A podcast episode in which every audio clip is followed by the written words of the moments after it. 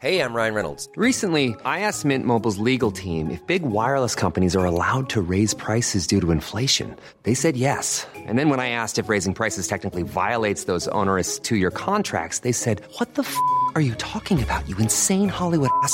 So to recap, we're cutting the price of Mint Unlimited from $30 a month to just $15 a month. Give it a try at mintmobile.com slash switch. $45 upfront for three months plus taxes and fees. Promo for new customers for limited time. Unlimited more than 40 gigabytes per month. Slows. Full terms at mintmobile.com. Mom deserves the best, and there's no better place to shop for Mother's Day than Whole Foods Market. They're your destination for unbeatable savings, from premium gifts to show-stopping flowers and irresistible desserts. Start by saving 33% with Prime on all body care and candles. Then get a 15-stem bunch of tulips for just $9.99 each with Prime. Round out Mom's menu with festive rosé, irresistible berry chantilly cake, and more special treats. Come celebrate Mother's Day at Whole Foods Market. Hello,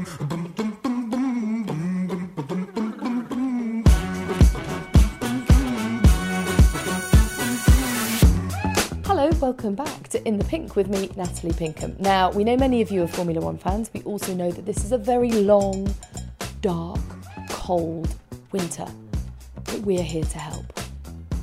We're here to help you with your Formula One withdrawal symptoms. And we've done that by pulling together the F1 In the Pink podcast best bits that will no doubt take you through to Australia and beyond when the 2020 season starts again. So, We've cast our mind back through all the podcasts that we've done and right back to the very beginning, in fact. So it feels like the best place to start for the best bits is with our very first podcast, Mr. Daniel Ricciardo. Here he is, DR and his best bits. Happiness. What is your definition of it? How do you think we can strive towards it? Because I have to say, the general consensus on you is you, are the happiest man in the paddock. You seem to have this ability when the visor goes down to be a ruthless racer. And I think that's where the respect comes from that you don't fool around in the car, but as soon as you're out of it, I have never had a bad interview with you and I talked to all the other reporters and presenters in, in the pit lane and even if you've had a crap weekend you put a smile on and you certainly don't project any negativity onto whoever you're talking to. You are one of life's radiators rather than drains. Do you have some tissues? That's beautiful. but it's true though. It is No, true. I- It is true. It's, uh, You know, and it's it's important to surround yourself by radiators in life. I remember talking to a guy that I work with um, at our charity who said the most important thing is surround yourself by life's radiators, not drains, and then you will be productive.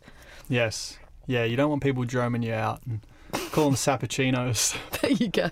sap the life and energy out of you. So, uh, yeah, it's look. I think happiness is the key to so many things, and for me, I've noticed happiness has been the key to success. You know, like, uh, you know, in a in a brief example, I know that my, from a racing point of view, if I'm happy, if I'm having a good weekend, and I've just got kind of a, a spring in my step, and I'm putting the helmet on with you know with a smile, I'm normally having a, a great race or a great session, or you know like so.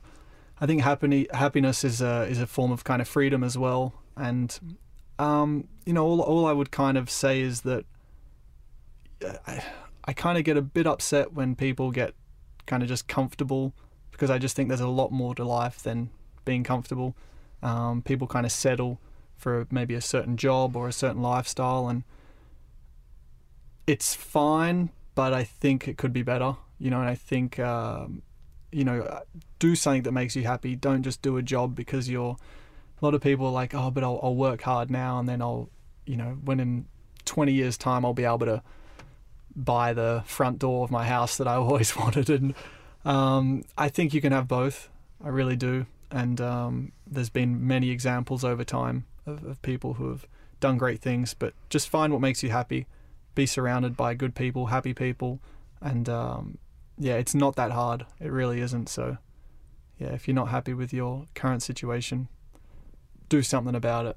Okay, next up on In the Pink Best Bits from Formula One is another young racer who's come through indescribable horror to develop an incredible racing career and actually, surprisingly, a really fabulous broadcasting one. I say surprisingly because who knew that he would be so very good on camera? It's just another string to his bow. I am, of course, talking about Billy Monger. And I spoke to him for the first time on this podcast a year after his accident. And obviously, much has happened since then, but I think this gives a, a really interesting insight into what he's been through and where he's going. So here he is, Billy Monger, and his best bits of the In the Pink podcast. Let's talk about the accident because um, we are. It's not even a year yet, is it? No, not a year. No. I think it's two more weeks into a year. It's gone so quick. Yeah, it really has. I mean, I remember meeting you at uh, Mike Tindall's golf day, and you just had the accident, and uh, your spirits were remarkable. But how were you feeling inside? I mean, j- just um, just cast your mind back before the accident, and then and during, and just describe it to us. Just tell us, and anyone who out there who doesn't know what ex- actually happened. Uh, yeah, so obviously it was yeah, like you say, nearly a year ago now, and um, it was just a, it was the second round of the the F4 British Championship, which we we were doing quite well in at the at the time. It was sort of I think we had two or three podiums in the first four or five races, so it was kind of we were right up the sharp end, um, and the aim was always to fight for the title. Um, and then obviously had um had the accident um, in in that uh, sixth race of the year, I think it was at Donington. Um, just a stationary car just spun off, and my view was kind of blocked by by two other cars that I was racing with. And as they pulled out the way last minute, it was kind of this car was just suddenly all I could see. So it was just it was one of those sort of accidents where it's no one's fault, but it's just one of those things that can happen sometimes. Mm. But it was yeah, obviously it was a tough time at at um, at that point for everyone involved, like my family and friends and stuff. Yeah. So what do you actually remember of it? Or have you been able to sort of block a lot of the pain out? Um, I was I wasn't even in pain at the time. I was I think I was awake for the first forty minutes after my accident, and then they put me into an induced coma. But in terms of being in pain, obviously the medics medics were were really good at getting to me quite quick. Um, and at the time, like I said, I didn't I felt fine. Um, so I told them to, to go look at the other driver because cause I did, I felt fine, or I could hear him in in pain. So I thought uh, yeah, I'd send them over there, and it wasn't until sort of five minutes afterwards where sort of the adrenaline kind of goes away, and you kind of just sat there, and um, then I started to like to to feel a little bit more, um, yeah, a bit more in pain from the accident, and I realised that my injuries were were worse than what I thought when I was just mm. sat in the car waiting for the medics to kind of finish dealing with the other driver. So, what did you think at the time on the scene? How bad did you think it was? I know it was quite bad because just purely off people's faces. I mean, it's it was a weird feeling being sat in the car, not being able to to get out because of, of how bad the crash was. But but just looking around at sort of the doctors' faces and everything, um, you could see not panic spreading in them, but they, they knew how serious it was at quite early on. Mm. Um, so I guess that is it was a bit of a it was kind of a helpless feeling at, at that point because you, you can't you can't do anything. You've just got to rely on what everyone else it's gonna uh, do for you. Um, but yeah, luckily they did they did a good job, and I'm still here. Absolutely. Now, in that 40 minutes that you just talked of, your sister was with you, wasn't she? Um, tell us what you remember of the conversation that you had. yeah, so yeah, she was still um, still with me by the side of the car. See, they um, when the doctors went out on track, they asked if any of the family wanted to come out, and at that point, my mum was sort of she was a bit fragile, so dad was looking after her, and um, Bonnie said that she'd go um, yeah, and then she was kind of yeah um, perched by the my side by the side of my car for like you say the first forty minutes that, that I could remember um, before they they put me to sleep. So like yeah, she was kind of there the whole time. Um, I can't really remember what she was saying to me. I think she was just more been been there for support, kind of. Um, but yeah, no, it was good to have someone, a familiar face by your side when something like that's happening. Because you're close in age, aren't you? What, like 14, 15 months apart? Yeah. She's younger. Yeah, 14 months, she's younger than me. So, you know, you're you're almost twins in a way. Um, my kids are actually the same age gap, and already they kind of squabble and love each other to ridiculous extent. It's, it's either one or the other. Is it the same with Bonnie? Yeah, it's exactly the same. I mean, yeah, when we were younger, we always used to argue with each other, but now we've got a bit older and stuff. It's um, it's yeah a bit of both really. We're either arguing with each other or yeah we're really close.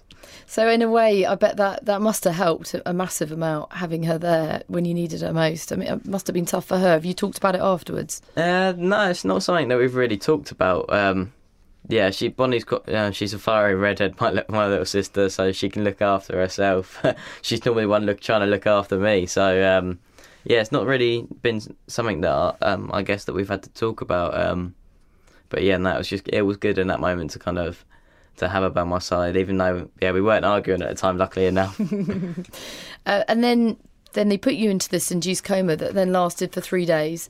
Um, what do you remember of waking up and, and the realization that actually you had lost both legs? Um, yeah, it was obviously a, a bit of a surreal moment.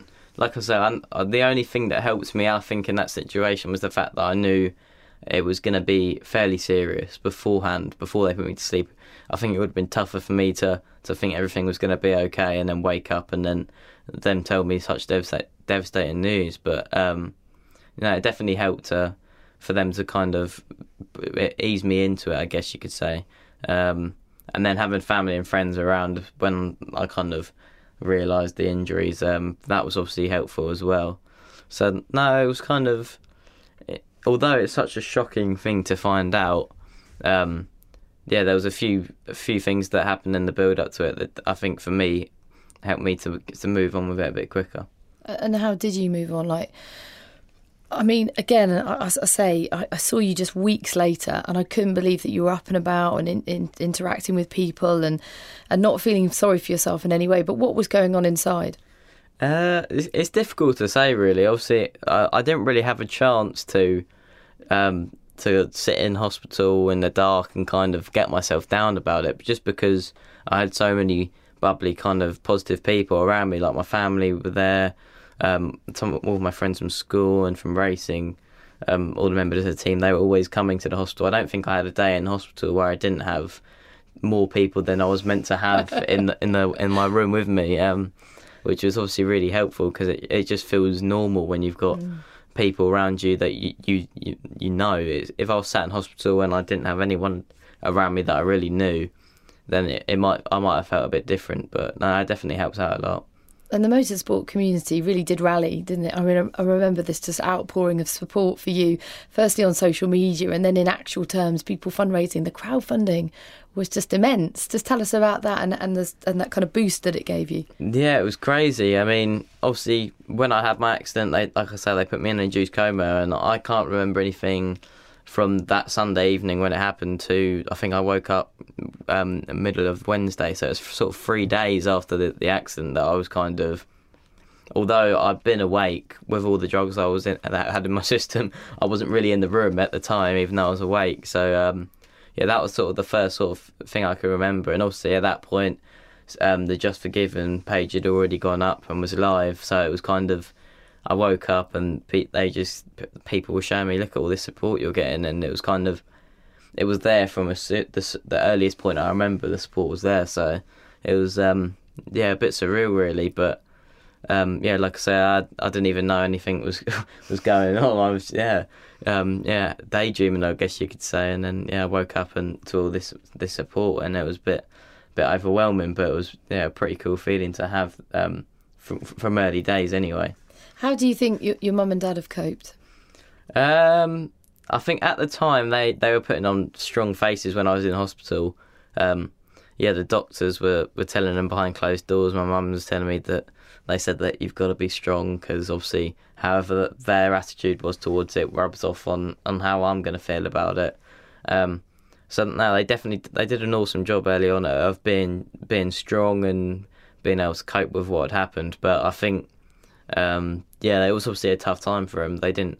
I think it probably affected affected my dad early on more than it affected my mum, just because he was the one who got me into racing. So I think at some stage he probably felt a bit guilty for for what what had happened to me. Um, but no, he kind of. I I was quite quite early on. I quite I just told him that it was something that or that he couldn't force me to do it. Although he wanted me to do it from a young age, it was something that I wanted to, to do myself. Otherwise, I wouldn't have done it. So I think that kind of helped him get over things. And then obviously my mum, with everything going on, um, trying to be the strong one and, and hold everyone together. Um, it was tough on her as well, and I think she's taken a bit longer to to get come to terms with it, just because early on she she probably blocked it out more than the rest of us did. Um, but no, I think we're getting there, and like I say, we're quite quite strong as a unit. Um, so I think that's how everyone's helping each other out. And do you think it has brought you closer together? Yeah, I think so.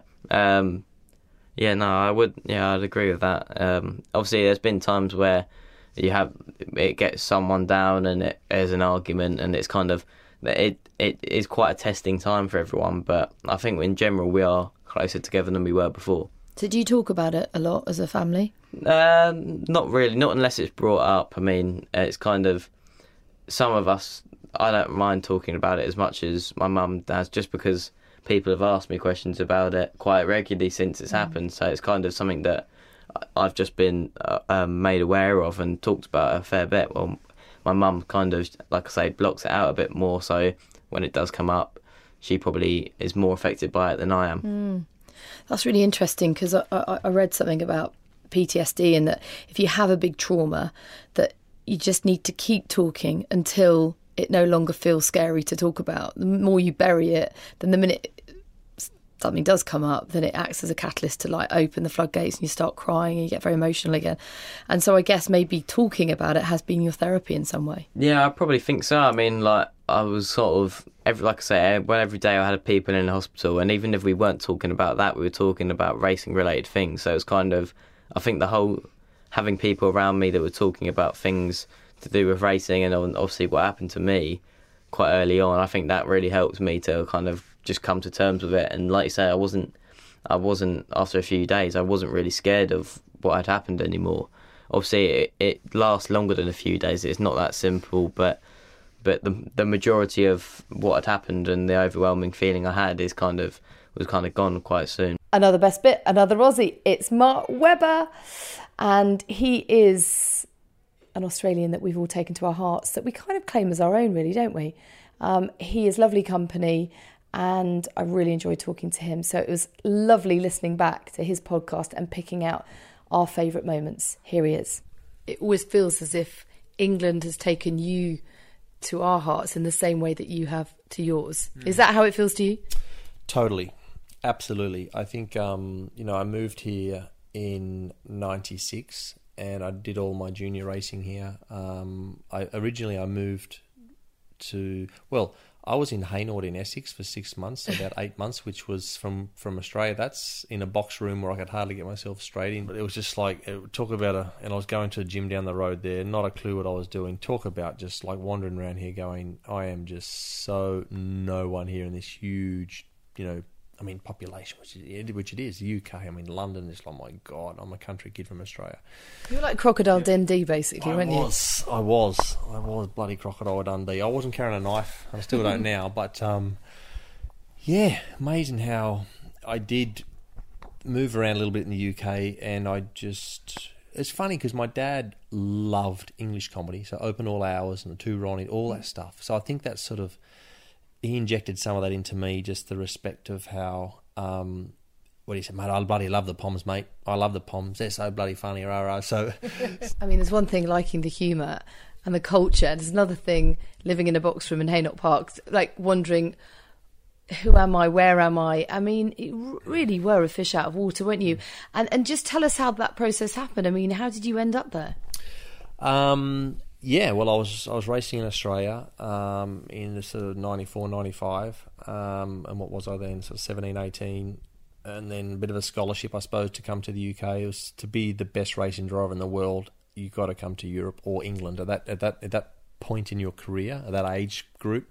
It's like tennis. If you want to be, you know, in the tennis academies, whether it's clay in Spain or whether it's in, in Florida or where the weather's good for the tennis, youngsters need to be exposed to that type of scene. And, and the scene in Europe and the UK, that's the hotbed of talent back then. So I needed to uh, immerse myself in that environment. So um, I'd met Anne, my now wife, um, you know, when I was about 17, um, and she was working in Australia at the time, and she said that um, you've got to give the UK a go, and actually I'll go back as well, and let's give it a go. So yeah, we were staying at uh, Anne's mum's house actually, the first because we didn't have a house obviously, so we stayed. Um, let's just kind of cast your mind back a bit more to that childhood that you're talking about, and um, what are you, the sort of standout memories for you from it? Was it a, happy time? Was it full of laughter? As you say, your dad was just giggling non-stop to English humour, but Yeah. you you've always been an outdoorsy kind of person. Is is that what it was all about? I think um, I really reflect. So um, I mean, so many positives on on my childhood. I think because I grew up in uh, a rural area, so sport, community sport was massive. So my mum was huge on having a go and very little excuses. So mum would take me to swimming club and was like, Mum, I don't want to swim all strokes. Well, you are swimming all strokes. Mum, the water's freezing. I know it's freezing, Mum, but you're going to get in there and you're going to do it. Have my little speedos on, you know. It wasn't all. It was just freezing, and I'm just in this Wednesday night swimming club in Queanbeyan Like this is like if people know about where this place is, and just you know, it's just. But it was amazing how the families got together. All my buddies, we'd ride BMX bikes, we do, and I only look back now and sort of think just how simple, but yet how straightforward. And I went home to a brilliantly like mum was a bit of a disciplinarian, but and dad was a bit loose with me in a good way, so he gave me a bit of elastic band to stretch that relationship with mum. But in terms of my wild streak, which he'd certainly put fuel on to give me the chances to learn and I'd already injure myself. I mean, motorbikes, I was, you know, on the dirt bikes on the farm or stuff. And, and he'd, he'd love seeing that because he was jovial at heart himself. It sounds like you did have a lot of uh, strong influence and advice growing up. But is there any advice you'd give to your younger self now, looking back? Uh, yeah, I think, um, yeah, What would you I think, um, you know, con- continuing, you know, when you believe that you're working hard, which I believed, um, I, I believe I really did work hard. I would like to have worked a bit more on the mental side of the sport. I think physically, I was definitely in one of the best shapes I could be in life. I didn't leave anything on the table there in terms of my pre- um, my preparation on that probably seek out a bit more um, just to handle just a bit of distraction control and just a bit of handling that that last because I mean pressure and you know delivering and, and, and your breaking points is all generally around you know just all those distractions and, and what are those things that there's always something that will break someone you know like what is that final thing that's going to start to break you down. Um, and is it with your own performance? Is it with you know I mean our sport as we know so a lot of listeners you know will know but uh, it, it's such a it's such a technical sport. There's so many things which we have to contribute towards our performance on an engineering side that we've got 500 people at the factory and we're trying to so there's so many things that you learn along the way that you're like wow if i had a bloody known that early earlier or you've got columns of energy to say i actually probably overcooked that column in terms of the energy i put into it but if i bloody just shift, shifted a couple of percent over to that one for myself um, in terms of how i how i strip that down um, and probably um, even just things like probably just a bit more rest as well. Just more rest, more sleep. You know, plan better. I always want to leave on you know, after races. I want to get the first flight out there and get out of there. Well, Mark, actually, you know, I was bussing to get back to back to your own bed. But it's like sometimes, like mate, you just chill. You know, let's get. So I, I think I, I would have liked to have somehow brought a bit less stress into my profession somehow. So, do you think you could have enjoyed it a bit more? Yes, I think um, that could have been yeah something which I should have. It was quite interesting. Like my third last race after Korea, thirteen drivers. Um, we all got on a plane together. We flew in a private jet from Korea to Narita, and we started to get. We just had a few drinks on the plane, and then we went out in Tokyo on the Sunday night. I remember you doing after- this. after I Korea. remember this. after the Korea. I secretly wanted to be there, obviously. yeah, you would have done well there, Pink. Yeah, but obviously on that Sunday night, You had a massive session. was massive.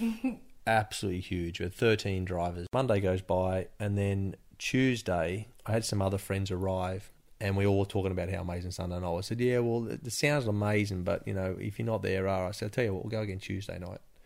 So we went back to the Tuesday night. To the same place. Same place. Amazing. Massive, massive night again. I qualified on pole, on oh. Saturday. yeah, only qualified on pole. So to answer your question, like obviously, I was not going to be drinking like that, you know. And I rarely, I rarely drank when I was racing. So mm. you know, to your point, what could I have done different? So could I just release the pressure valve a sniff?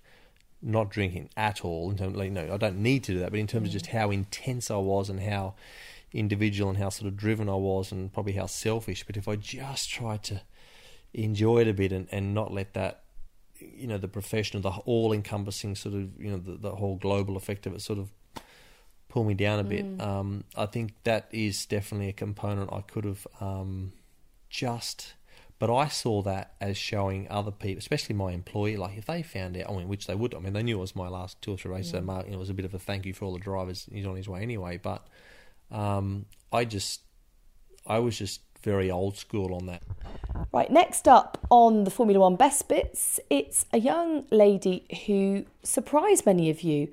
Lots of you wrote and got in touch on social media to say how pleasantly surprised you were by Tamara Eccleston. I think many of us have preconceived ideas about her being a billionaire's daughter, born with a silver spoon, but actually she spoke candidly and very entertainingly about being Bernie's daughter and what life has been like for them all. And she was great company. So here she is, Tamara Eccleston, her best bits. So, how soon were you aware um, how smart your dad is in terms of the way he approaches business and what he was doing specifically with Formula One? Because really, uh, it's difficult to imagine the sport would ever have got to the stage it has now without your dad. I mean, it simply wouldn't have happened. It was a minority sport.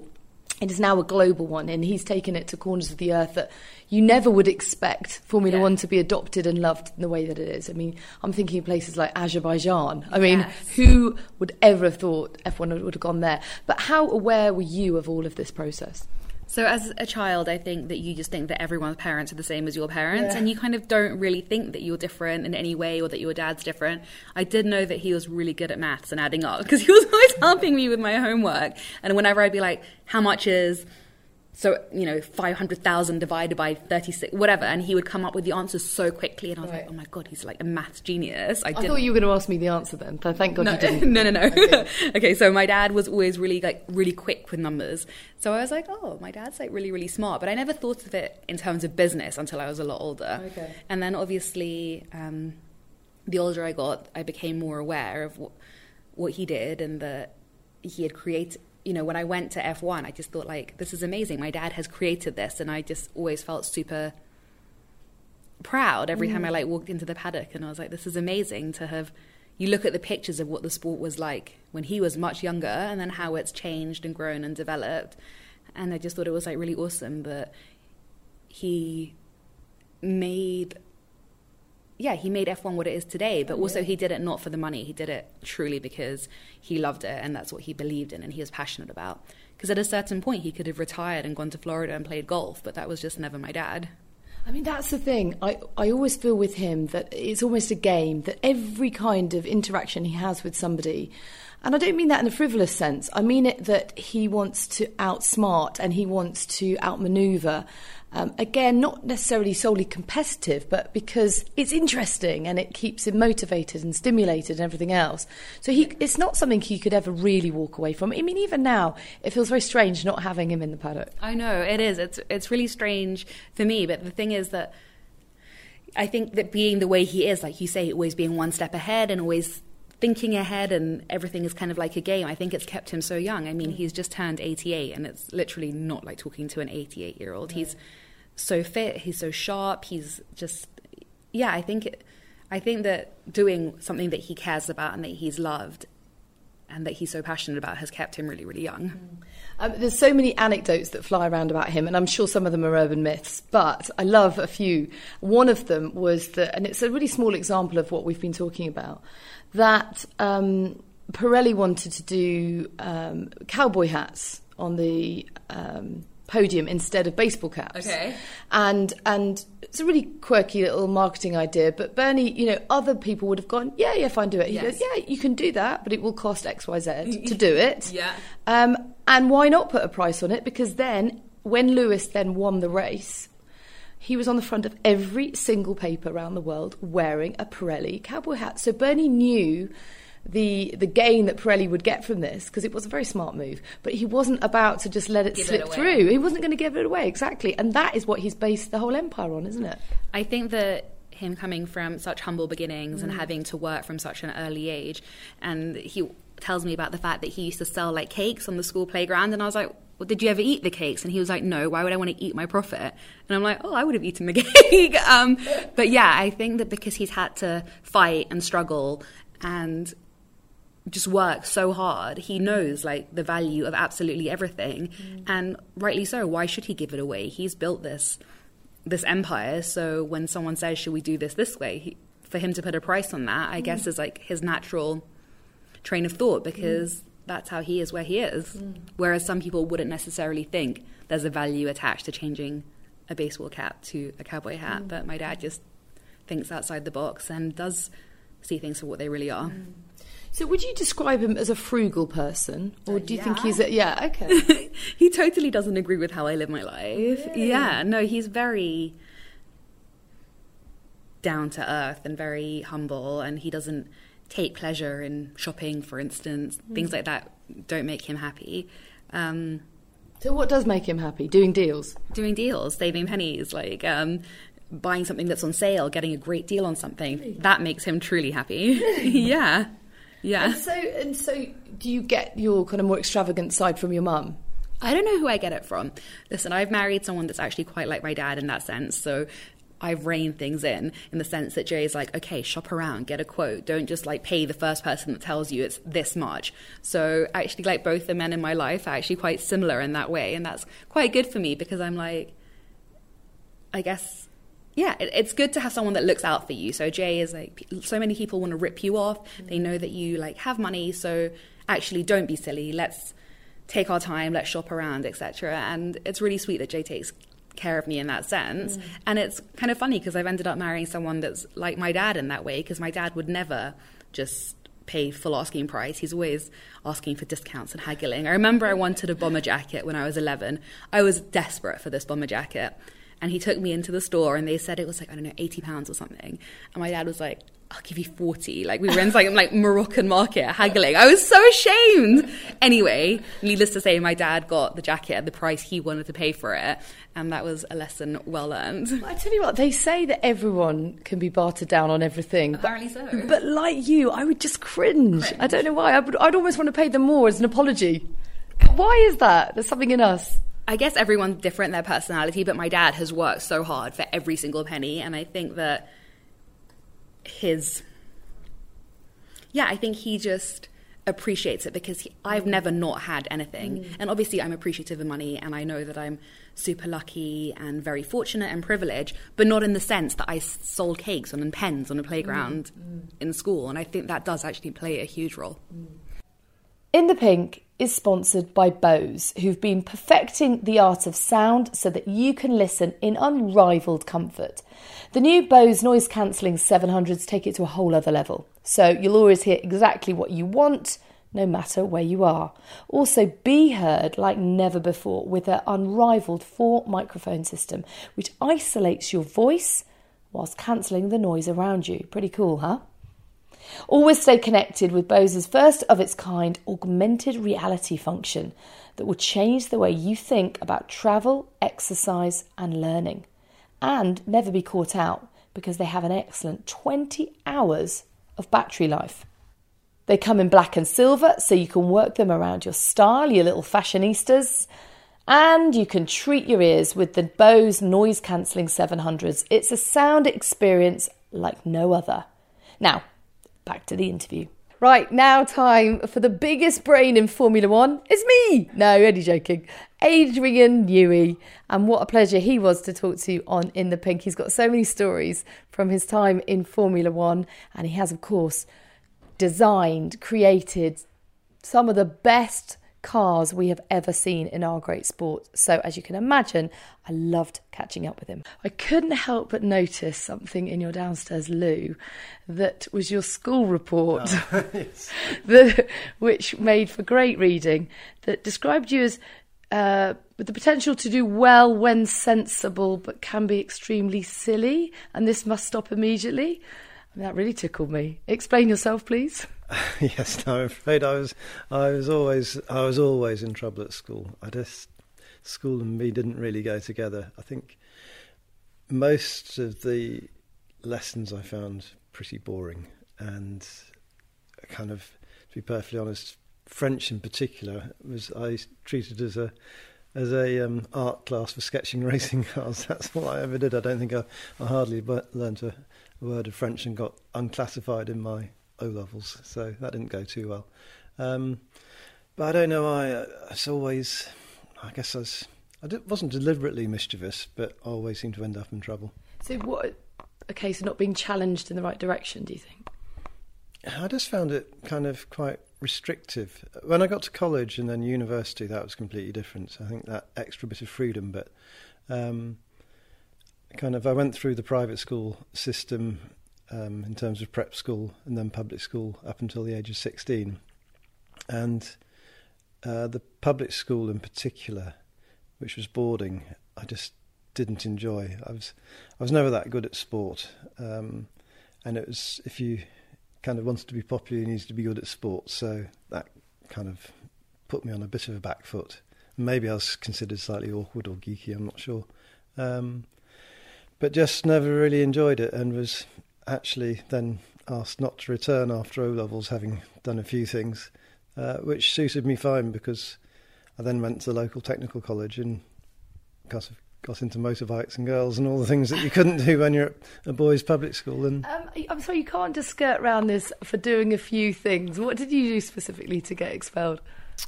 Uh, it was kind of science lab or anything. No, uh, no, not that one. But um, there are a few things.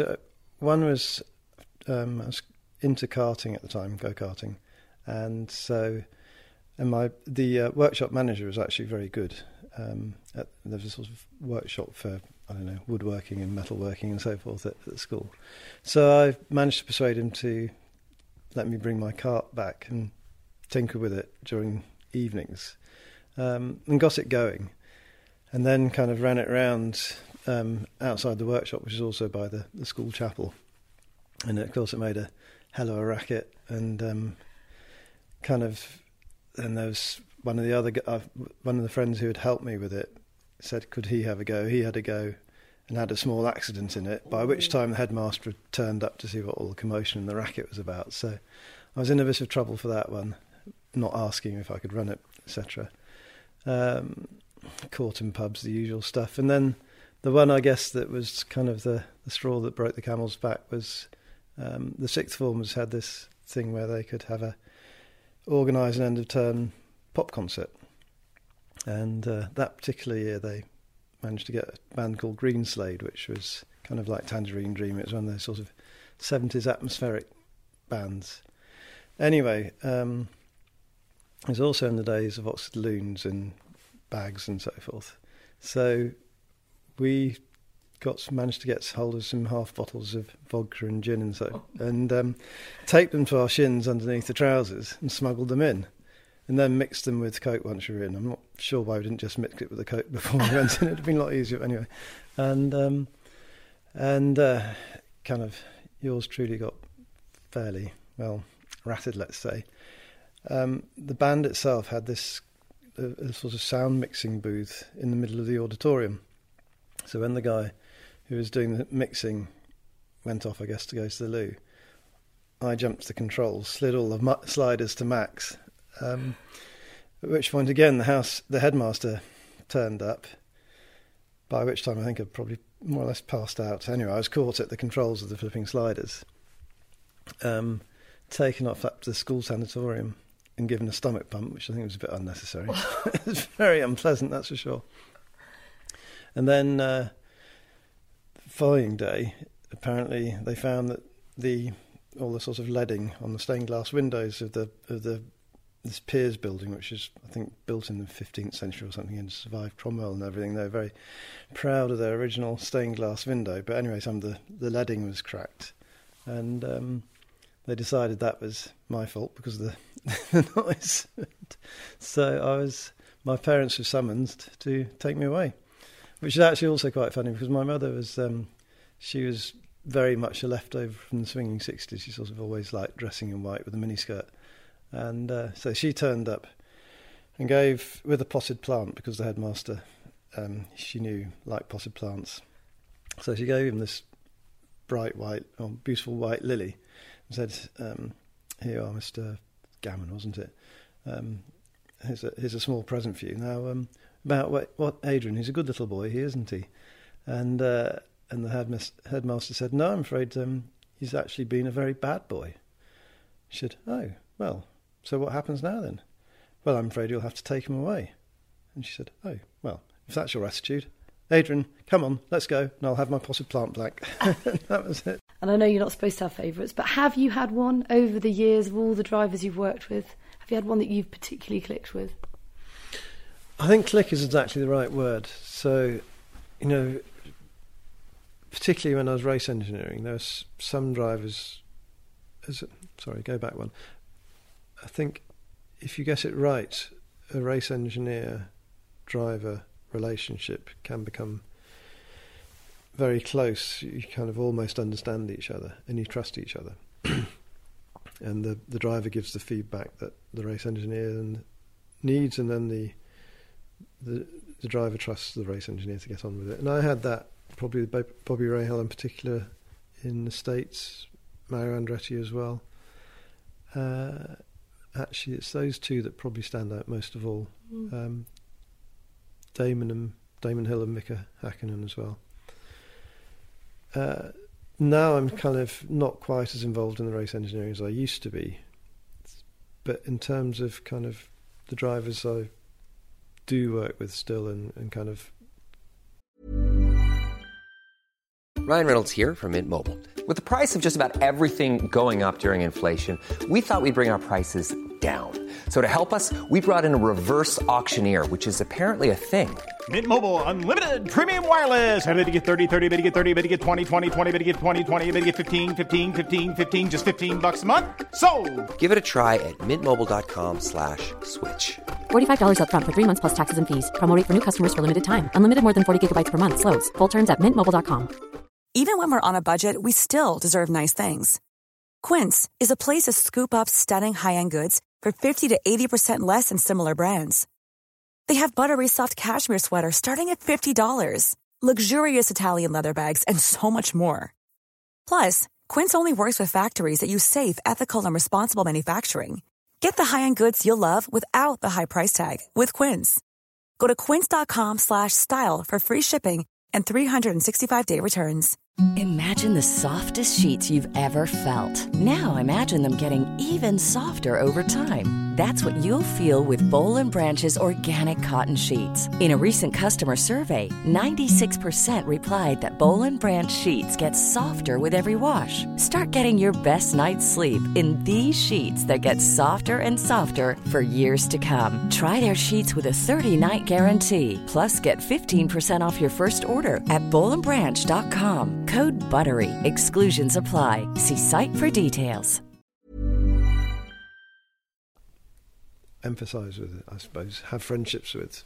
Um, then probably it'd be Mark and Daniel that that I know best. Sebastian, I think, is Sebastian gets a hard time in the English press, and it's unfair because he's actually a really good person. Mm. Um, I think he's quite guarded. He's quite private, which is, is which is great yes. for him. But yeah. sometimes people don't see the real Sebastian Vettel, and yeah. actually, it's quite endearing. Yeah. when you get to know him. No, he's uh, a great person. Yeah. He's a great chap, and he's, you know, if the drivers now that have left the team but still come up and chat, then Sebastian is the one that's always popping yeah, around to, yeah, which is nice. And and what about Pierre Gasly? Because obviously he he got a a pretty late, unexpected call up in some ways to, mm. to join the senior team.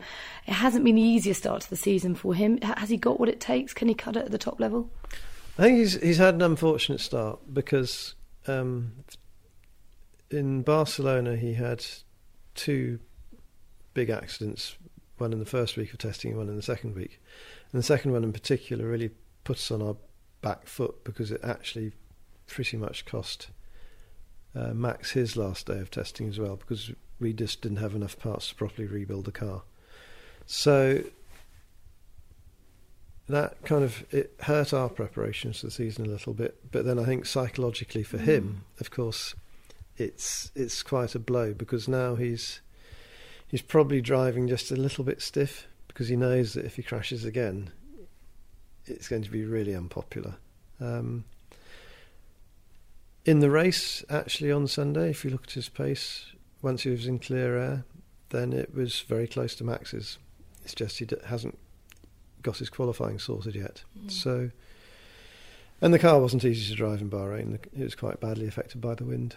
Um, Melbourne, the qualifying is obviously just a mess. So I think it's don't don't judge let Mm. yet. Let it all settle down a bit and see. I think he'll he'll get there. Because it is quite hard for a driver to get into a new car and adapt to that car. I mean, the same can be said for Daniel in the Renault to an extent. It's a very different beast to the Red Bull. So it's a question of, of a driver adapting, and they, they should be allowed a bit of time to bed in, shouldn't they? Yeah, so what you do what you do get is some cars suiting a driver's style Mm. better than others. Mm. Um, Sebastian, for instance, always his driving style required a very strong rear end on corner entry, and if if the car had that, then he was devastatingly quick. If it didn't, then he actually struggled. He didn't seem to be able to adapt his style that well to a car that didn't have that Mm. characteristic. He, I've never worked with, well, I have worked with Kimi, sorry, but quite some time ago. But you hear Kimi always wanting a strong front end, which is actually, when I think about it, that's correct. So some drivers do have a style that they've developed, which if the car can't deliver that, Mm. they struggle with. And is that how you separate the good from the great? Because everybody always still says that Fernando, I know he's obviously left the grid now, but Fernando was the greatest last year because he was able to get so much out of an underperforming McLaren, and that's the sign of a truly great driver. Yeah, I think that is there is that is true. I think you saw that with with Fernando, you saw it with Ayrton. Um, Max is also able to do that. I think it's it's a it's an extra string that if you can adapt your driving totally, and if you pick up whatever is required that the, car requires you to do, then that is that is amazing. And you see it with other sportsmen. I mean, Valentino Rossi when when um, Marquez came in with his unique style, then Rossi stood back, um, looked at it, thought, "Yeah, this is a new style. I've got to adopt it," and he has. Right, next up on the Formula One Best Bits of the In the Pink podcast, it's Claire Williams. Now, Claire is in a unique position because she's come through the ranks of her eponymous team and she's done it all on merit, which I know some of you go, yeah, yeah, yeah, of course she has. But it's true. She's really earned her way to leading the team forward. It hasn't been easy. It isn't easy at the moment, but she has got a steely determination and passion for this sport. And that's almost palpable in this podcast. I love talking to her. Over to you, Claire. Your sense of responsibility and commitment to Williams certainly runs deeper than anyone else's in the paddock because you do have this this legacy and the, to, to uphold. And as you say, you've grown up with the team. Um, when does the legacy feel inspiring, and when does it feel like a real weight on your shoulders? Yeah, it's funny. Um, someone said to me the other day, and I've never had it put to me um, like this, that people could question my commitment to Williams because I've been, in inverted commas, born with a silver spoon in my mouth, and therefore am I as hungry as, say, somebody that hasn't had that? And the the comparison was to my dad. You know, my dad. Um, came from very um, humble beginnings, very difficult beginnings. They didn't have any money whatsoever. My grandmother was um, a single mom, raised him, um, knew that a good education was what would get him out and, you know, give him a good platform moving um, into the big wide world. And, you know, so that there was that comparison. And I was kind of like, I don't think it necessarily works like that. I think it can be a, that's quite stereotypical to say, well, just because I was born into privilege. I recognised the privilege that I was born into. Um, and that detracts in no way from how I feel about Williams and how committed I am to this team. This team is my life. You know, I grew up as much as we weren't brought to races because, you know, dad didn't take us because no one else has to take their kids to, to the office. and I respect that. But we weren't. We were around Williams all day long, in the sense that when my dad came home from work at the dinner table, when we would all have supper together, that's what we talked about.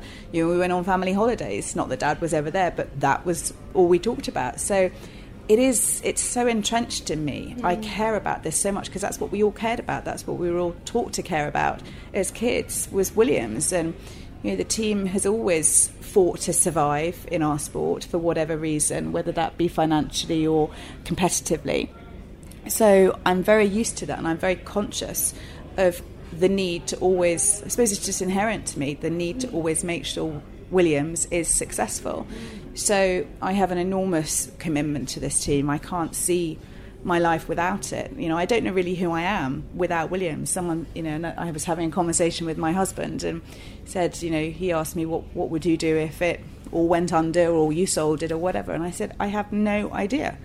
And he uh, and he said, well, you could go off and you could be a non-exec director for some companies or you could do speaking engagements. So it's like, but that's not me you know, I am Formula One is just so my world mm. that I can't imagine my life without it. In some ways, does that make it tricky to be objective and to say actually now, now might be the right time to sell or might be the right time to step down? Have you ever considered that? You know, I, get, I got trashed for this last year, but when in the Netflix show, um, unfortunately, what I said was taken some, somewhat out of context. They didn't mm. put the the the context wrapped or they didn't wrap the context around and you know I, I questioned my position within the team um, but only so much as I'm not arrogant enough to sit there and think they can't do this without me and I have to always be here. Mm. Of course, when things are going badly, anyone should question themselves. Themselves, it's the right thing to do. So of course, I went through that process, but I I haven't been brought up to give up. I'm not. I don't give up. I fight harder when people tell me that I, I can't do things. And, you know, people are very judgy. I've mm. found that in the past 18 months, um, but they don't know what we're going through. They don't know what I do necessarily. They don't know how hard I fight and I work. And I don't believe that my time to go is now. I don't believe that selling Williams now is the right thing to go. You know, this is sport. Sports teams go through difficult times and it's it's what you do in these difficult times it's the true test of who you are whether that be as an individual or be as a team as a sports team now is not the right time to to pack up and go we're done. We don't like it. We're not doing very well. It's about fighting and it's about all working us all pulling together and showing the world that we can do this and that we belong in formula 1 and our place in formula 1 is at the top of the grid not at the back of the grid. Mm. They would never find anyone that cared more, that's for sure, if you did leave. And equally, as you've touched on, I doubt, I doubt you'd find somewhere that you'd be as passionate about. And it's a, it's a difficult place to move from here because you've got to live and breathe it. I mean, as you say, it is part of your DNA. Just explain to us how that, um, how that worked and how it became part of you over a number of years through your childhood. Just describe your childhood to us.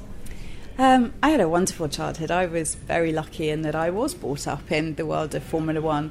You know, um, I got to go to Williams on weekends when mum wanted a bit of a break from us kids. Dad used to have to pack us off with him on a Saturday, and we got to run around Williams. And I never remember really seeing my dad on those days. You know, I was plonked on a secretary's lap or something, and I used to help type letters and frank the mail. Franking the mail was a big thing of mine, um, but also raiding the stationery cupboard, filling my little backpack with Williams stationery.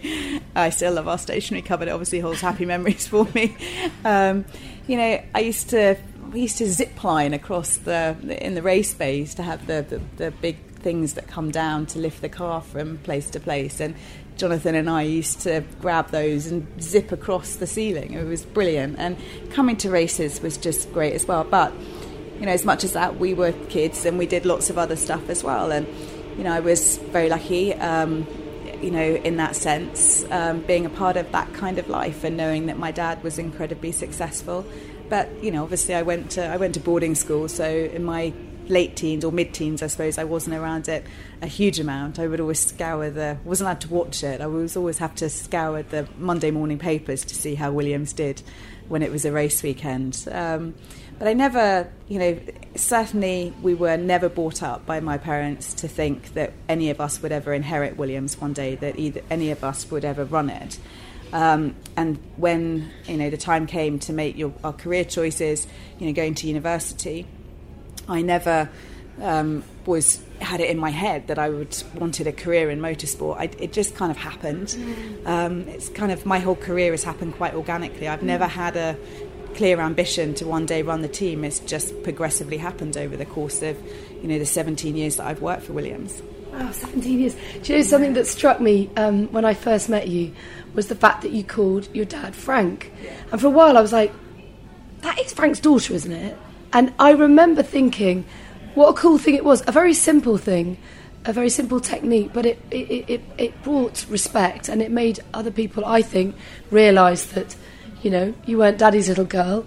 It wasn't pure nepotism. You'd earned your place. Is that, was that a conscious decision? It must have been, obviously. You didn't call him Frank at home. no, because I call him. I'm, I spend so much time in the office with Dad. I, I, I sometimes do make the mistake of calling him Frank, you know, a private time or at you know family gatherings, whatever. And everyone's like, Claire, he's your dad. Please, at least call him, you know, dad occasionally. Um, it was a very conscious decision I made very early on in my career at Williams when I first started. It was like I'm not going to call him dad in the office. It's you know I'm, I'm here and I want to do a good job, and I don't want people, you know, thinking about the nepotism thing. And if you keep calling your dad dad in the office, they are going to think like that. Um, you know, but the nepotism thing was quite a big deal, I suppose, in the beginning, and, and you know, it still is now to a degree in, in a number of ways. Um, but Dad never wanted me to work at Williams. You know, the first it was our head of marketing that offered me the job originally, and he hadn't even asked Dad. And it took him about three months to persuade Frank to to give me a job, and then Frank really thrashed me for the first six months. You know, really wasn't. You know, he really put me through my paces, putting me on a really long probation period and stuff like that. But because I hadn't been around the paddock a lot when I first started coming to races, and I wasn't allowed to come to races for a couple of years into the job. Um, Sylvia Hoffer, who was our press officer at the time, who I effectively worked for trackside, had to go around. She introduced me to people as you know Claire, and people didn't know. A lot of people in paddock didn't know for a long time that I was Frank's daughter. And Frank never treated me as his daughter when I would have to be there holding the dictaphone for interviews that he did and stuff like that. And that was great for me. Along with Bose, In the Pink is sponsored by Tag Heuer Swiss avant garde since 1860. Excellence, precision, and elegance. Their timepieces are designed for those who love challenges, which is a great fit for this podcast because most of the guests share that sentiment. Next up, a man who isn't currently on the front line in Formula One but has been for many, many years, and he has got a brilliant insight um, to this sport. Um, he's also very bright guy, but very personable, and has been there and done it at a very young age when you consider uh, all he's achieved. I'm talking about Rob Smedley, and uh, he gave us a very interesting take on what it's like to be an engineer in Formula One. Here he is, Rob. How important is your relationship with your driver? Because um, I heard you say once you almost became too close to Felipe, and when he had his accident in 2009, it, it, it was very tough for you, and you said, "Well, actually, I don't want to get that close to a driver again." But how important is it to have that synergy and that that strong dynamic in order to deliver performance? I think it. I think it's. I think it's important to have a really strong relationship with all of your, um, well, with all team members. First of all, you know, it doesn't have to be sat in. you don't want to be sat in an ivory tower, um, but definitely the drivers play a key role. And I think that I've always had with, with, with all of the drivers that, that I've ever worked with, um, I've always had a, a, good relationship. You know, whether that's from a, you know, running a department point of view, or or a, or a race engineer, or a data engineer before that, a performance engineer. Um, I think I've always had a, a, strong relationship with with the drivers um, because they are in, in uh, sometimes the probably the most fragile link. They can be the strongest link in in in, in the chain um, they can be the most fragile link in the chain at, at, times, and you've got to understand that that actually, you know, as much as we as engineers, you know, we get a little bit of, of the limelight and the and let's say you know the responsibility for the car performance. It's them who go out on a Sunday afternoon, on a Saturday and Sunday afternoon. It's very easy that you know it, it, you, you'll very rarely, you know, look on. I haven't got social media, but you'll very rarely look on social media or the, the, the media in general and you'll see, um, you know, individual engineers getting slated.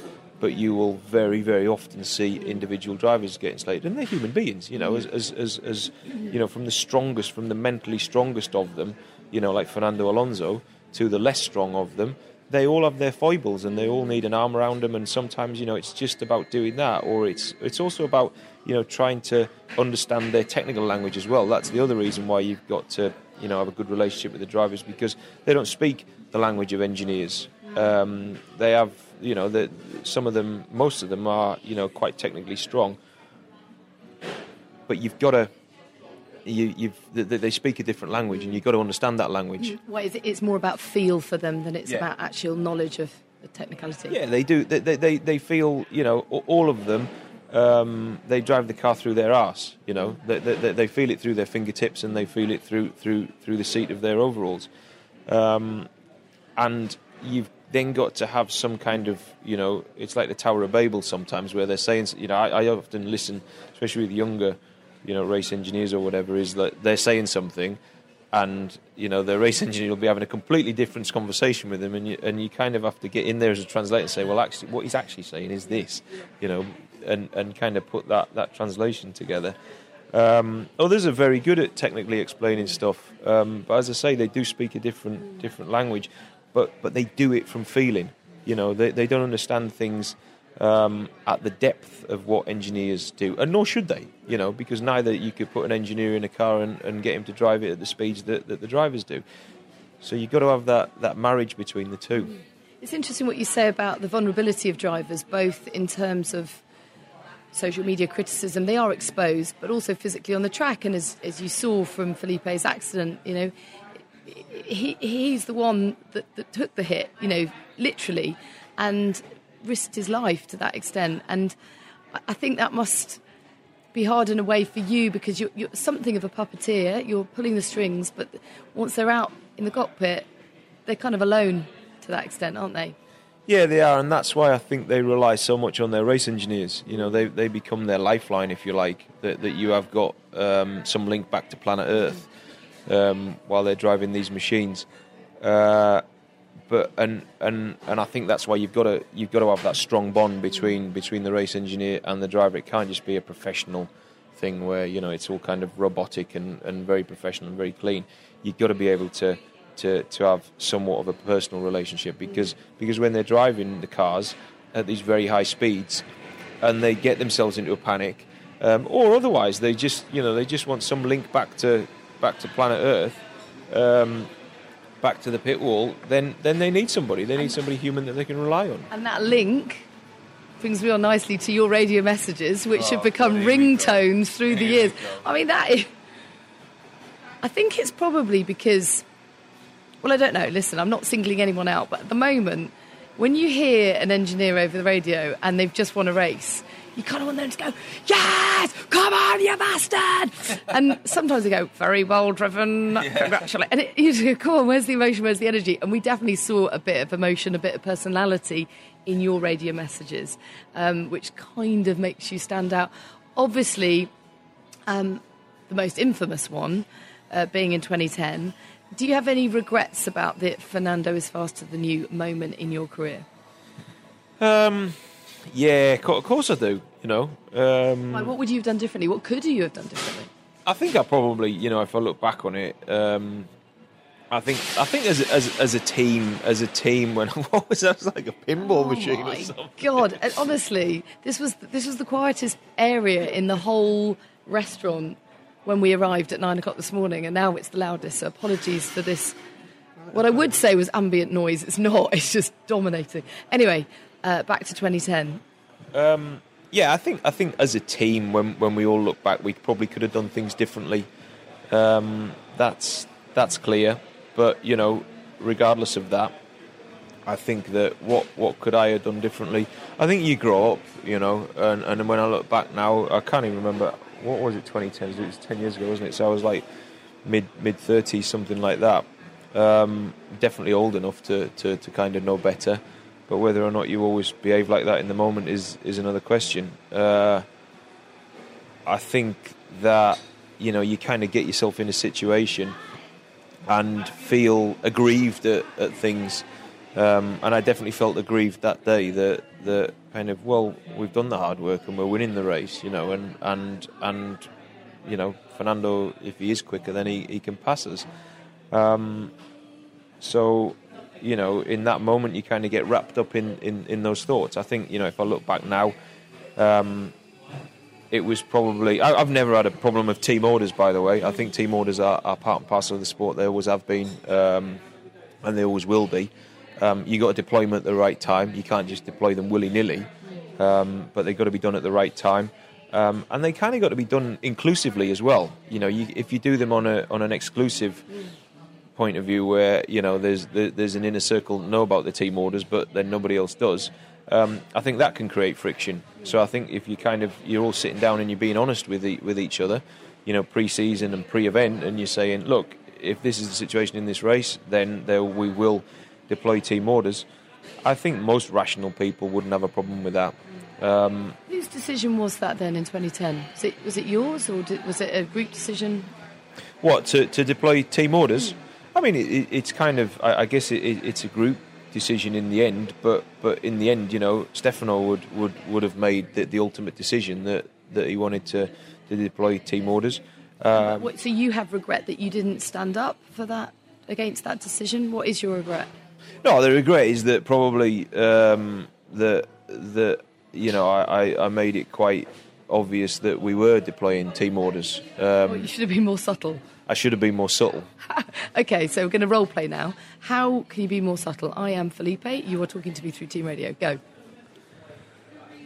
Um, God, I don't know. To be Come honest. Come on, you've played this out in your head. You must have done. No, I haven't. You I- must have thought I could have done that more discreetly. Well, for example, after after he got past, I said to him something like, "Oh, good lad, you Yeah, know, good on you, mate." good on you, mate, for letting him past," or something like that. Now just stick with him, or something like that. And I shouldn't have said that. Uh, you know, there's just it's it's it's fairly subtle, to be honest, the the, the changes that you would have made. But I should have. Um, we, we all could have done better that day. Right. well swerved. no, but do you say that you shouldn't have said that to him afterwards because it was rubbing salt in the wound? That you, you, you were just pissing him off by saying that, or you would you were accentuating, highlighting the fact that you had deployed team orders? The latter. Uh huh. Right. Okay. And your regret was therefore that you got a big chunky hundred grand fine. Uh, the regret was that. The regret was that that you know, in the end, I wished you know, if if, if I have if I have if I could go back in time, I would I want it to play out. I'd want it to play out that we all kind of sat down pre-race and we said, right, this is what we're going to do. Um, and Rob, you're going to have to do this at some point in the race, and Felipe, you're going to have to pull over if this is the situation. Uh, Have a code that no one else can decipher. yeah, and, and it just and it just kind of takes the sting out of it, the emotion out of it. Um, but then you know the way that it then played out. You know, Felipe wasn't playing ball, was he? I think I told him seven times or something like that. Uh, bless him. And you know, in, in the end, you know, poor poor Stefano was was absolutely pulling his hair out because what should have been just an easy, you know, me telling him once and, and him pulling over, um, didn't happen. Yeah, but I mean, you can sit there before the race and agree something in principle, but in the heat of the race and drivers being drivers, they're not necessarily going to be compliant.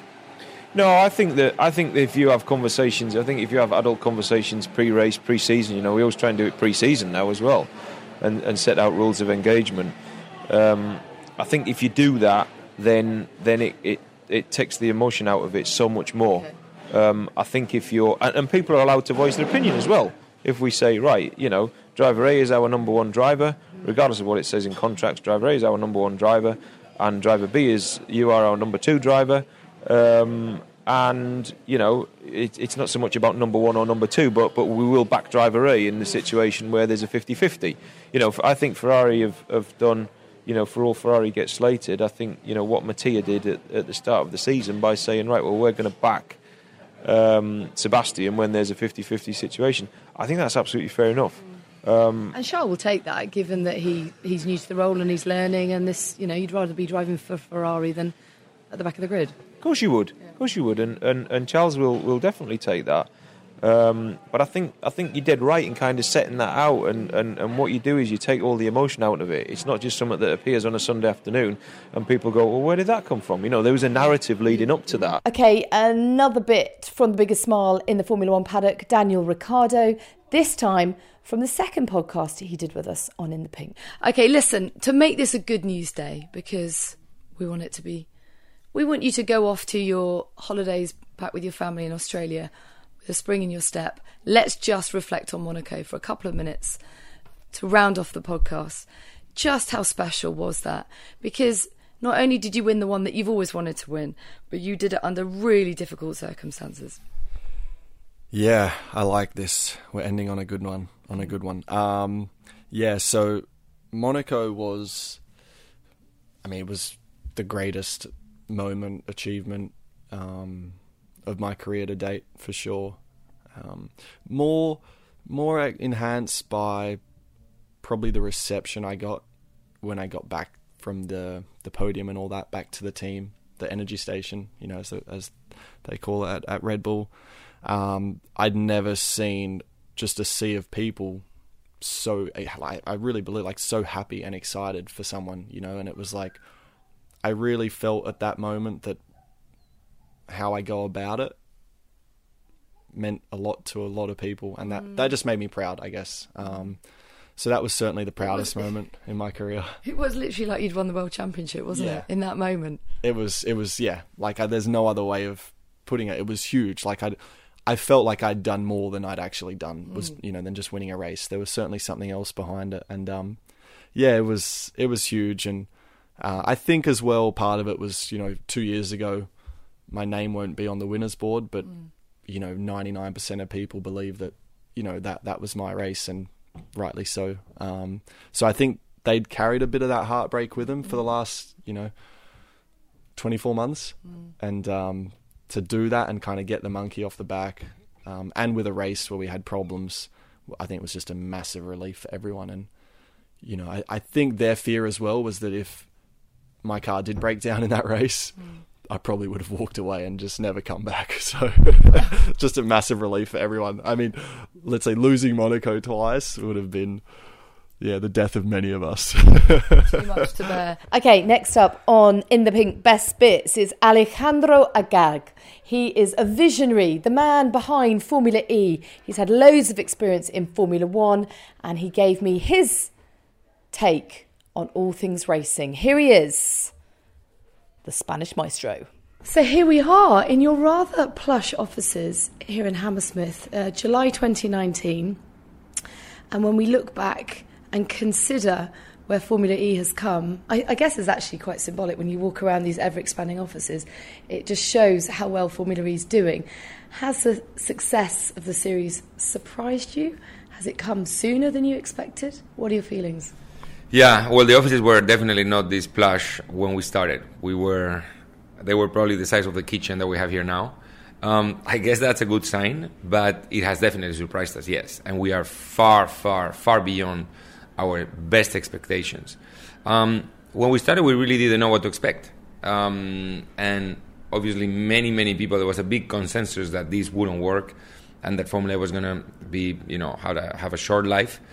Um, and, you know, we were, of course, worried about that. When, when, when, everybody tells you, oh, no, no, this is the wrong idea, and so on and so on, we were like, oops, maybe they're right. But, you know, luckily we decided to give it a try, and we thought we were right. And, um, yeah, we were maybe lucky, or also the times really changed in our favor. The whole kind of environment around us changed in our favor, and we probably were in the right place at the right time. So um, yeah, it's a question where luck played a big role, obviously, and timing, which is always very important.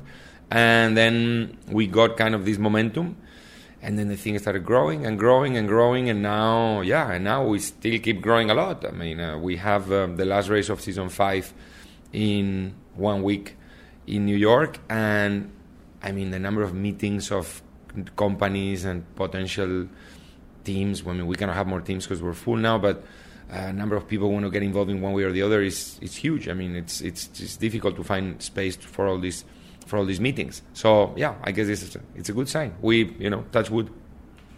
So when you say we, are we talking you and Jean Todt? How did it start? Was it your brainchild or his? I hear a little story about a Parisian dinner? Yeah, yeah. It was probably both. I mean, he he came Come up. it's never both. It's one person. Some someone took the idea to somebody else. So he um, asked me to have dinner with this other guy Okay. who um, was a former. I used to be in politics many, many years ago. So when I was in politics, I was sitting next to this in parliament. We were sitting next to each other. I was sitting next to this Italian uh, politician. Uh, his name is Antonio Tajani. And this guy was at the time when Jean Todt got elected president of the FIA. He was the commissioner for industry of the European Commission. And within industry, within his portfolio, he had the, the motor industry, the car industry. So Jean said, You know Antonio? I said, Yeah, I know him very well. Oh, it'd be interesting to meet with him just to have a chat. And I said, Well, I'll set up a dinner in Paris. So I spoke to Antonio, and he said, Yeah, cool. I'd love to meet Jean Todt. Um, let's have dinner. So the three of us had dinner in this small restaurant in Paris, in Estressa. And uh, we started just talking in general about where the industry was going and what was Antonio's opinion and so on. And Antonio kept saying electric, electric, electric, and all these new rules are going to be, you know, implemented about lowering CO2 emissions, and the industry is really going to have to go electric. is very important. And Jean said the FIA should have an electric car championship, and then I said, yeah, and I would want to do it. I, I'd like to be the promoter of that. So if we have to give the credit to someone to have the idea, it would be Jean because he's the first one who said we should have an electric car championship. Um, then a few months went by, and and uh, FIA did a tender, and I came up with a project.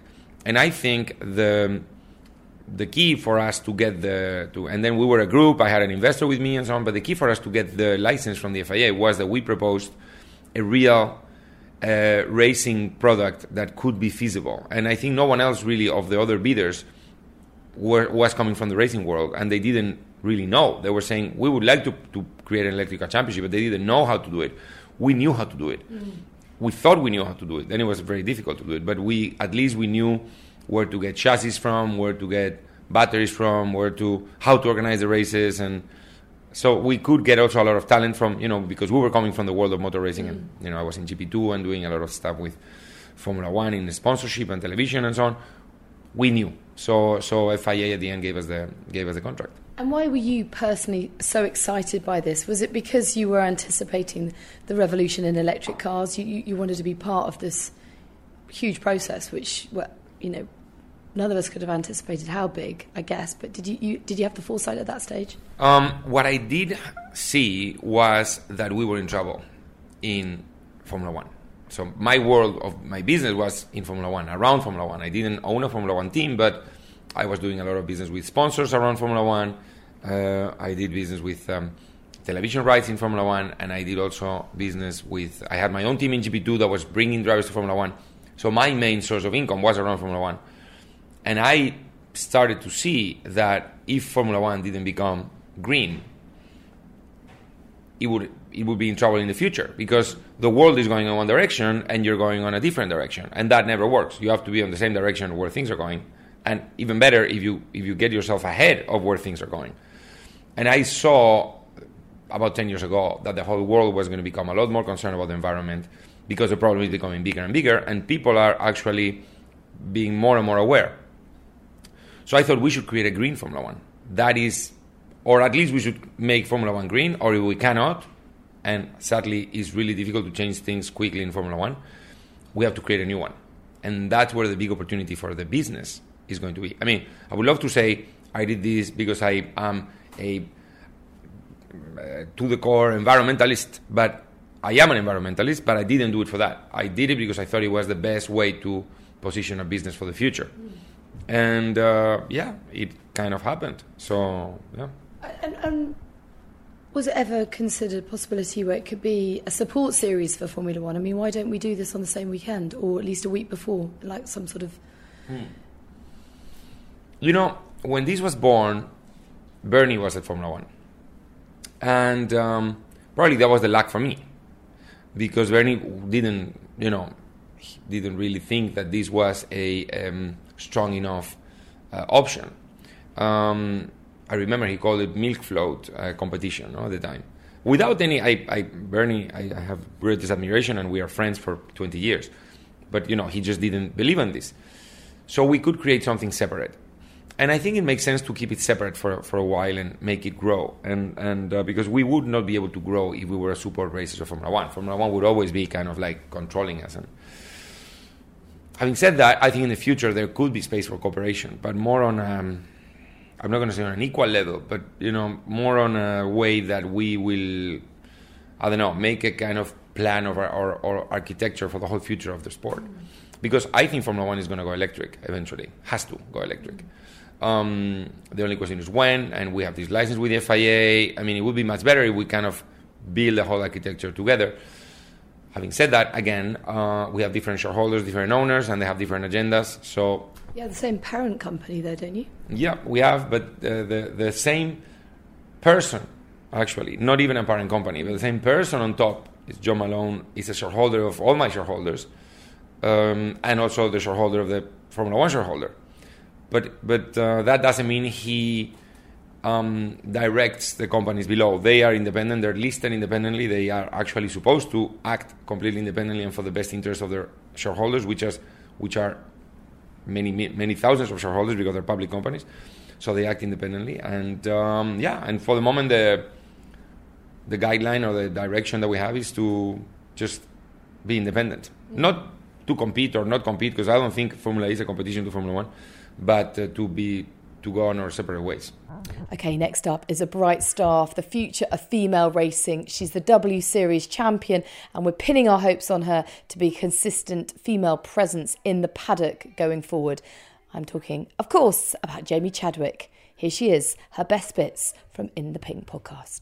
So just reflect on us, f- reflect for us, if you will, on when you got asked to be part of the Williams setup and the huge honour that must have been. Yeah, so it's all kind of happened quite quickly. I mean, I've known Claire sort of on and off for a long time. Um, I've sort of always updated her with what I've been up to, but there'd never really been an opportunity for me at Williams. But she had always sort of kept an eye on what I was doing. And yeah, when I first um, decided to do the W Series, I don't think um, she was fully on board with the idea of it. So she came out to Hockenheim uh, with her husband Mark. Mark and I had had conversations prior to the weekend.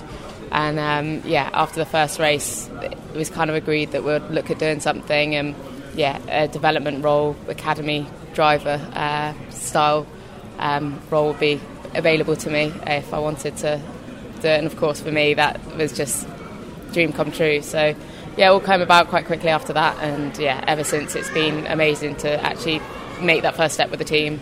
Uh, doing a lot of simulator work at the moment, but also to come to the race weekends like this, it's really, really cool. It's such an honour when you consider the history of Williams. Claire is such a great champion of other women, isn't she? Like she's she's all about the sisterhood. Yeah, exactly. And honestly, I don't think I appreciated it nearly enough until I've actually joined the team. Um, honestly, as a role model goes, she's fantastic, and really, the, what she's doing with the team now, um, I think, is the most impressive thing because it's not easy for her. She's not being gifted anything on a plate. She's got to do the hard work, and from for me to see that and her to even mentor me as well, uh, it's so cool. And alongside that, I think the first race I did was Silverstone, and it was Frank's 50th anniversary.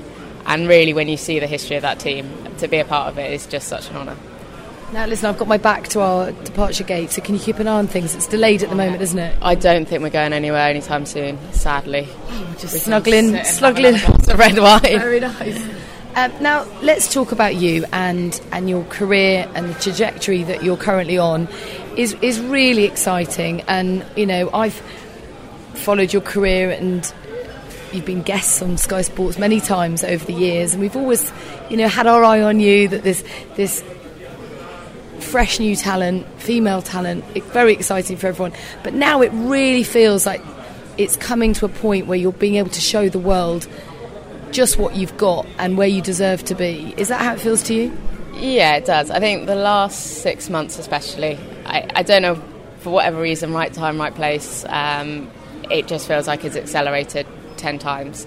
And yeah, it's those kind of, sort of trajectories, like you're saying, you can go along your whole career, so just making little steps. And sometimes you know what you want to achieve, but it almost seems unrealistic because you're not making the steps you want to make. And really, I would say, yeah, in the last six months, that step has just been uh, starting to happen. And suddenly you've got one hand on uh, looking at something that was a dream uh, could potentially be a reality. And yeah, I, am so happy with the way um, things have, of panned out. Like I said, a lot of being in the right place at the right time. But yeah, it's great for me and it's great for women in motorsport as well. Um, I think the opportunities are just getting that much greater, and yeah, I feel like I'm in a good place right now with that. Did you ever doubt that the W Series would give you that platform, or, or from the off, did you know such a great caliber of people involved in it that you knew that this this was something special? Yeah, it's funny you should say that because honestly, when um, it was first launched, I was a bit sceptical. Then I think we went to the first test and still a little bit sceptical. I was unsure as to how it would be received and what they were going to do with it. And it wasn't long after that. I think the test after that um, was the first assessment process, sorry, in Melk uh, in Austria. And then I was like, no, this is going to be really cool and this is going to be what I want to be involved with. And the standard of drivers and the standard of the people that were, you know, organising it, everyone behind the scenes, I think it obviously took uh, a lot longer for it to be in the public eye and a lot of sceptics before that. But when it was actually launched, I think people realised that this is something that is going to be a game changer in motorsport, and I think the way they've done it's been really impressive. So, yeah, I've honestly got no doubts now. Um, it's probably the best decision I made in my career to get involved with it, and yeah, it's fantastic for well, I think for me, but also for the other 19 female racing drivers that are on the grid. Do you feel you've improved as a driver, and if so, how? I do actually. Um, I get asked this question a lot, and a lot of people ask me how tough it is. And the reason I say that is because I think very typical racing driver. There's always an excuse, or there's always like an escape route um, in pretty much everything I've raced in. With the W Series, that's not there at all because we're all sharing engineers. We switch cars each weekend. We share data, so there's no real kind of oh well he or she's in a better car than me, or they've got a better team. They've done X, Y, Z. That's all eradicated. So for me to gain an advantage and be my best on that day, I almost have to better myself that much more. And it's quite a mentally intense environment. You're all together a lot of the time. And so from that side of things and dealing with the pressure, I feel like I've had to, yeah, definitely better myself. And is your main competitor Alice Powell? Is she kind of your, your, your toughest competition? Yeah, so Alice has come on strong. She um, had a couple of really unfortunate weekends, uh, a couple of DNFs, more or less not her own fault. But um, yeah, my moment going into the last race is between myself and a Dutch girl called Beitske Visser. Uh, another girl, had some good opportunities when she was younger, but unfortunately just didn't have the opportunity to continue racing in single seaters. Um, so BMW contracted now, but yeah, has come back into it and has come back in very strong. So she's keeping me honest. But yeah, we've only got one race to go, so fingers crossed. And that's the Brands Hatch, isn't it? It is, yeah, home race, which is nice. That's going to be awesome, and presumably you'll have a lot of media attention, and there should be, you know, quite a good atmosphere around there. Yeah, honestly, I cannot wait. Um, I think I also cannot wait, but I also just want to go and do the race because that's the main the main bit that I want to focus on. But yeah, I think the W Series they put on a great show and they've invited a lot of people down. Uh, I've got a lot of family and friends coming down as well, so yeah, hopefully I haven't jinxed it and fingers crossed we can do what we need to do. Next up is my friend and fellow Formula One reporter and presenter Lee McKenzie. Lee had a fascinating childhood growing up in Formula One and love talking to her as always. Here she is with her best bits your dad really was your big influence in motorsport, wasn't he? But yeah. so, so was it a sort of a foregone conclusion that, that you would work in Formula One as well? Um, I don't know if it was a foregone conclusion about Formula One, but I was. So my father was a Fleet Street journalist, and I was the annoying child that turned up at everything. So not to go to school, to brownies, to Sunday school. Uh, I had done Wimbledon's by the age of twelve. I'd done Rugby World Cup when I was eleven. I missed about two months of school to go to that. Wow. Um, I he only started doing Formula One because somebody took ill, and he went to do the Mexico Grand Prix in 1991, I think it was, and um, he just went to do that one, and I think he finished off doing them about four years ago. Um, he went to Ayrton Senna's funeral. He wrote uh, a book about Damon, a book about Nigel Mansell. Uh, so he was very much in it. The only way when someone, a parent, is traveling like that to see them is to actually go to events. And you're good. You bring your kids with you to different events mm-hmm. as well, and and that was. Um, a different world of Formula One when I was a kid going to events. So um, I would you know, there weren't motorhomes as such. It was like one truck with an awning out the front and massive big barrels of free cigarettes everywhere. So I would just go filling my pocket with cigarettes You're and things at the age of about like 13 and stuff like West and all these different things. And, and, and you saw, you know, you could walk around, you could sit and go to dinners with David Coulthard, what an exciting person. How I'd love to meet him. Now, essentially, he's my boss and I can't get rid of him. Um, Michael Schumacher, all these different people. I was the annoying child, as I say, that turned up everywhere. Uh, you know, I would wash the dishes at Stewart at Ford, um, and just because I was hanging around all the time, he only took me to quite dull places like Magny-Cours and Silverstone, where you couldn't really get into any trouble. And then when I left school, went to university. I, whilst I was at university, I, I was working for FOM. Bernie gave me a job. Um, my interview was, "Can you count from ten to zero backwards in three languages?" And I was given the job of PA when No. when when um, when FOM was doing world uh, feed and it had different channels. It had like the pits and highlights channel. Um, so that was basically my job interview, and essentially I couldn't really do the job at, at all. And when I think back, I must have been a nightmare. Um, but you know, I was there in um, '98 when DC caused a massive pile up in Spa and things like that. So um, that yeah, so I, I I went into it that way, and then. Cut a long story short, I've probably worked in just about every genre of motorsport, from Champ Car to DTM to F3000, uh, IndyCar. Um, you know, I, I was a co-driver in three rounds of the World Rally Championship, which I loved doing, and it so it becomes it's not just a job, it becomes your lifestyle. And people like Nico Hulkenberg and Sergio Perez, Valtteri Bottas, these guys all used to live, we all lived within two streets in Oxford. So we all knew each other. We would travel to the races together. I was doing PR for some drivers as well. Um, so, you know, I have known them way before we, they got to Formula One. Um, so, you know, I first knew Nico Hulkenberg when he was 17 in A1 GP. Uh, so you get to, you get these relationships with drivers. Yeah, so I did A1 as well. With Georgie Thompson. Yeah, Lovely so I did host, and Georgie Thompson presented it for Sky. That's so right. um, that's still probably the best job I will ever have, which is probably why it doesn't exist anymore. Because I think there was probably about as much partying as there was driving.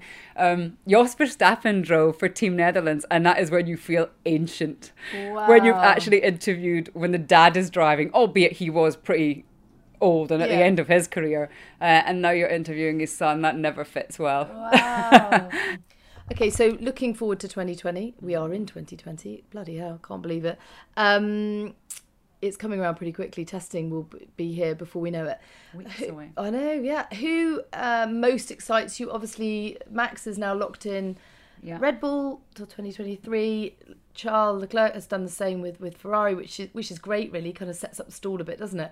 Um, what do you think we can be most excited about this year, other than seeing each other in the paddock? This year is a funny one because it is the last year before the big reg changes. Mm. So, how much will actually change this year? Because surely everybody has got their 2021 heads on. Mm. It, it is it a kind of lost year. I'm not trying to put anybody off, but I don't see why the norm would change in 2020 because I think that everybody is geared up for this massive set of rule changes which is coming in in 2021 where I think that you know Red Bull will be absolutely on it um, and I'm really excited though to see how the Max and Charles battle goes Mm. because they are the future of the sport you know will this be Sebastian's last year it sounds uh, from if you believe what you read in the newspapers and, and also from Ferrari, it sounds like it could be.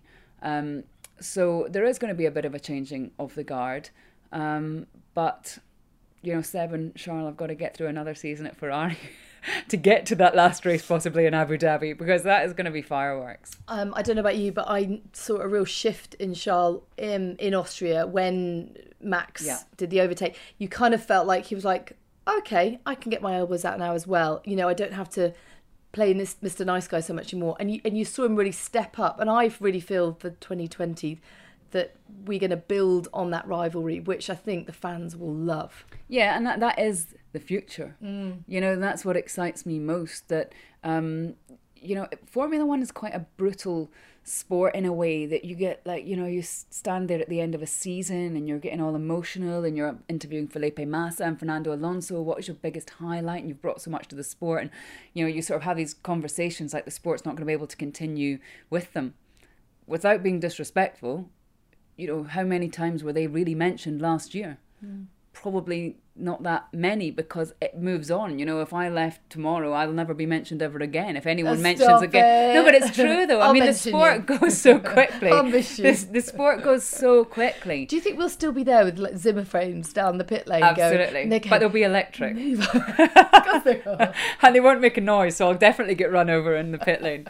Um, yeah, Girls, I just give it up, move on, make way for the younger models. I think it's what excites me is some new races on the calendar as well. Mm. You know, there's going to be Vietnam, at Zandvoort, which I know they're doing a lot of rebuilding at. Zandvoort's a track that I've been to uh, many times, and it is fantastic. And Tarzan Corner and things. I hope they don't all uh, change too much of it. But to be honest, to, to get Formula One there, you're going to have to do uh, some considerable work to it. But you know, I do think for anyone, I'm sadly not going to that race because I'm presenting rugby that weekend.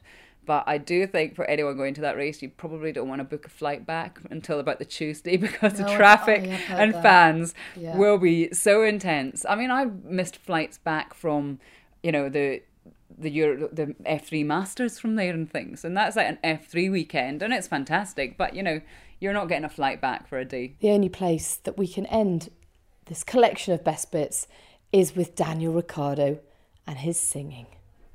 Take it away, boy. Again, I apologise for viewers or listeners. Listeners. Well, no, some can view. There's a podcast. There's a GoPro. That's what I meant to say. So you just come in when you're ready. Okay. We'll see how my musical timing is probably terrible. One, two, one, two, three. Headed down south to the land of the pine, thumbing my way into North Carolina, staring up the road and pray to God I see headlights. Oh, Always gone up an octave. I made it down the coast and oh, the voice is throwing me off. and I'm hoping for Riley, I can see my baby tonight. So rock me, mama, like a wagon wheel. Rock me, mama, any way you feel. Hey, mama, rock me. Rock me, mama, like the wind in the rain. Rock me, mama, like a southbound train. Hey, mama, rock me. I want to apologise to anyone listening. Beautiful. Just keep it going. Come on. All right, Feel it, baby. Feel it. I'm gonna take the headphones off again. I got this. Running from the cold up in New England, I was born to be a fiddler in an old time string band. My baby plays the guitar, I pick a banjo now.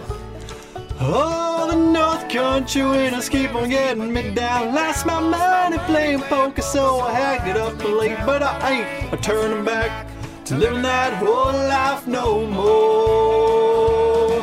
So rock me, mama, like a wagon wheel. Rock me, mama, any way you feel. Hey, mama, rock me. Yeah. Rock me, mama, like the wind down the rain. What you gonna do? Rock me, mama, like a southbound Okay, train. okay. Hey, mama, rock me. Alrighty. Old Crow Medicine Show. Shout out. they can probably stop now, right? No, no, no, I want the next one. Really? Just so you say Roanoke. Oh, it's good. Walking to the south out of Roanoke, I caught a trucker out of Philly, had a nice long toque. He's a head west from the Colin Gap, a Johnson City, Tennessee. and I gotta get a move on. Beautiful. Daniel Ricciardo, ladies and gentlemen. A Johnson City. He's still going. Tennessee, and I gotta get a move on before the sun. I hear my baby calling my name, and I know that she's the only one. If I die early, at least I will die free. Beautiful. Beautiful. Okay, that's it for best bits of the Formula One in the Pink podcast. Thank you so much for your company. Don't forget you can win those Bose 700 noise cancelling headphones. Just tell us which guests you've loved the most and why. Rate, review, subscribe. And you can win Premier League tickets courtesy of Tag Heuer Do the same, but put hashtag PL at the end. Loads more great guests on the way very soon, but thank you for your company, and we'll speak again very soon. Mom deserves the best, and there's no better place to shop for Mother's Day than Whole Foods Market. They're your destination for unbeatable savings, from premium gifts to show-stopping flowers and irresistible desserts. Start by saving 33% with Prime on all body care and candles. Then get a 15-stem bunch of tulips for just $9.99 each with Prime. Round out Mom's menu with festive rosé, irresistible berry chantilly cake, and more special treats. Come celebrate Mother's Day at Whole Foods Market. Imagine the softest sheets you've ever felt. Now imagine them getting even softer over time. That's what you'll feel with Boll and Branch's organic cotton sheets. In a recent customer survey, 96% replied that Bowl and Branch sheets get softer with every wash. Start getting your best night's sleep in these sheets that get softer and softer for years to come. Try their sheets with a 30-night guarantee. Plus, get 15% off your first order at bollandbranch.com. Code BUTTERY. Exclusions apply. See site for details.